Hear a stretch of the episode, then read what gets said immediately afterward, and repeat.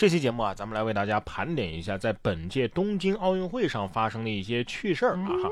首先是最担心的事情还是发生了啊，韩国的举重运动员发文说自己的床啊裂了，再坚持一周吧。东京奥运会的床真的裂了，关键是这床得要十万呐，呃，可能是日元啊，但是十万的钱堆起来。也比他结实吧？想起来这东京奥运会的这个奥运村啊，和吉祥物合影都还要钱，这价格看得我都想给他们下载一个拼夕夕。这价格是认真的吗？纸板床我裂开了，高情商的说环保，低情商的没钱。在本届东京奥运会女双小组赛羽毛球啊第三轮，中国组合陈清晨和贾一凡以二比一逆转韩国组合金兆映和孔熙荣，获得三连胜啊！而在第三局比赛进行的时候呢，这个陈清晨啊，在一次得分之后非常激动，连喊我逼我逼我逼。不好意思啊，人工这个屏蔽音效。赛后，陈清晨立马在社交媒体上做出了解释，让大家误会了，这只是对自己赢球的一个激励啊，可能这个发音啊让大家误解了。我觉得没误解啊，我在电视机前也这么喊的呀。弘扬国粹嘛，我觉得值得表扬。说几句 What's out？注意注意嘛，是不是 What's out？怎么了啊？今天就是专八来了，他也是 What's out？好优美的中国话呀！我猜他们在说：“你们一定要幸福。”算了，编不下去了。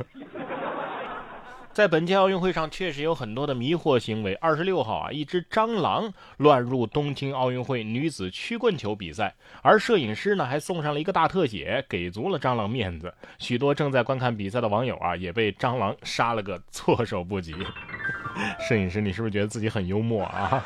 蟑螂得说了：“妈妈，我上奥运了。”哎，也对，他可是本届奥运会为数不多的观众之一呀。在东京奥运会十米气步枪混合团体赛中啊，中国组合杨倩、杨浩然力克美国队，为中国代表团啊斩获第九金。赛后呢，杨倩的妈妈表示：“油焖大虾管够。”我妈得说了：“油焖大虾我也管得起啊，为啥我就没这么争气的孩子呢？” 指甲越粉，拿枪越稳，发发卡嫩黄，赛场称王。同样是妈妈的奖励，男子跳水双人三米板啊，跳板决赛当中，湖北襄阳娃王宗源夺冠之后啊，他的母亲非常开心啊，表示儿子回来之后啊，要给他一个大大的拥抱，并且给他做最爱吃的山药炖排骨。谢思义的妈妈也说要给孩子做牛肉丸，加上之前说杨倩的妈妈要做油焖大虾。王宗源的妈妈做的是山药炖排骨，哎，可以了，庆功宴啊，已经有仨硬菜了。果然，中国父母对孩子最高的褒奖就是做顿好吃的。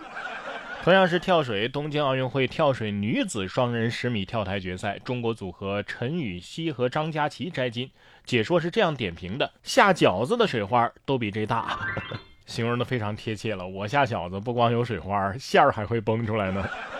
哎，我一直以为是我眼睛是不是重影了，最后发现哦是俩人啊，超第二名五十多分啊，这这这是断层第一呀。接下来要为大家回顾的是本届奥运会最浪漫的一幕：阿根廷的击剑选手在接受采访的时候，主持人提醒他回头看，他一看，哎，他的教练在他的背后举起了。你可以嫁给我吗？求你了！这样的牌子，看到这一幕啊，这位运动员也是激动落泪啊。呃，击剑教练向女弟子求婚成功，这光看这个标题的时候吓死我了，我还以为有人跟孙一文求婚了。仔细一看才知道，哦，阿根廷的。已经能够脑补出击剑训练场里各种浪漫的画面了，你知道吗？记得二零一六年里约奥运会的时候，秦凯也是全球直播求婚合资啊，是不是？有最浪漫的一幕，就有最尴尬的一幕。运动员撕衣服社死现场，在羽毛球男双的这个比赛当中啊，有位运动员啊，这个赢了之后啊，本来想脱衣服庆祝胜利，哈哈，结果来了一段舞狮表演，衣服没脱下来。这是给大家拜年了是吧？这这未来啊，这就是衣服驯服人类的珍贵影像。这队友嫌丢人，还拍了拍他的屁股示意：“别搞了，兄弟，直播啊喂！” 我觉得他需要一些张继科的指导啊。据说啊，张继科前脚比赛赢了之后撕衣服了吗？后脚李宁啊就赶紧研发啊加固衣领。